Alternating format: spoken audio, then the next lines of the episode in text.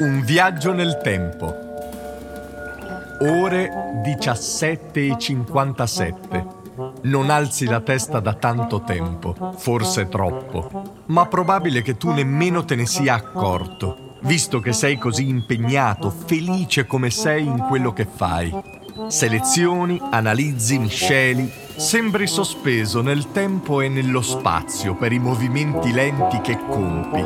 Qualche volta tiri avanti la testa per sentire gli odori soavi di quelle materie prime appena giunte, quasi fossero magiche da come le accarezzi con lo sguardo o da come le tratti sfiorandole con le dita.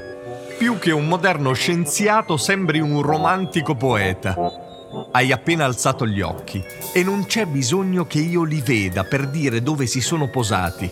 Su quel quadro di fine Settecento che ritrae la bottega di via Dora Grossa, generosa e vivace arteria di quella Torino capitale del Regno di Sardegna. La bottega di Carlo Stefano e Giovanni Giacomo Cinzano. Da quando lavori qui la guardi sempre con un misto di ammirazione e stupore. A ben vedere forse è l'unica cosa che veramente è capace di distrarti. È come se prendesse vita davanti ai tuoi occhi, conducendoti per mano in una sorta di viaggio nel tempo.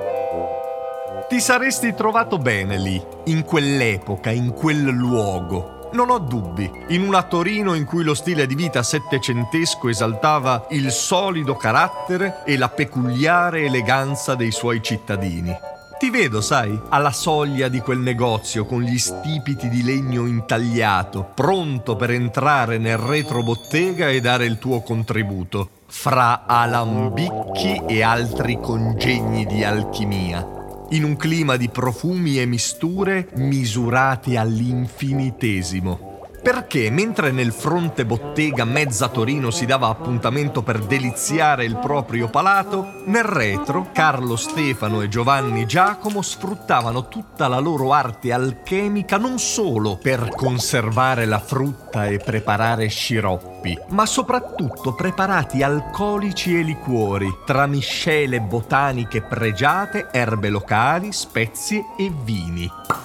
Giorno e notte, notte notte e giorno. E mi sembra di scorgerti, a fianco dei due ambiziosi e determinati fratelli Cinzano, provare, riprovare a trasformare l'Artemisia in nuove miscele, attraversando i confini della sperimentazione sensoriale. Il tutto tra le pareti di un retrobottega laboratorio, un luogo magico dove la scienza veniva trasformata in poesia.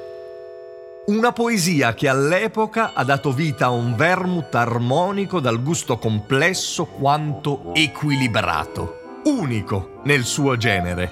Hai appena tolto lo sguardo dalla stampa, sei ritornato al lavoro. Non sarai in quel retrobottega, ma puoi stare tranquillo, anche tu stai creando la giusta poesia.